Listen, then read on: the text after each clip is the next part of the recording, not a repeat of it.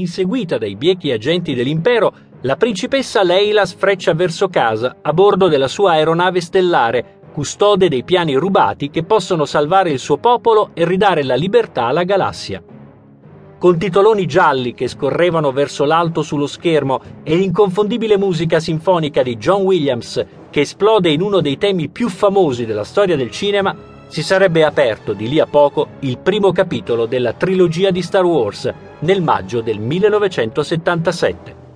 Nel frattempo Lucas aveva però compreso che con tutto quel materiale, oltre 200 scene, un film solo non sarebbe bastato.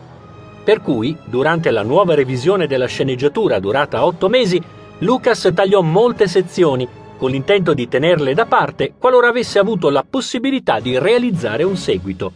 tanto che nel gennaio del 1975 comparì per la prima volta nel titolo la parola episode, preludio di quella struttura reticolare che il progetto avrebbe dovuto seguire. Il film avrebbe infatti dovuto chiudersi definitivamente nel modo in cui era iniziato, ovvero con un epilogo scritto in scorrimento verticale annunciante il capitolo seguente.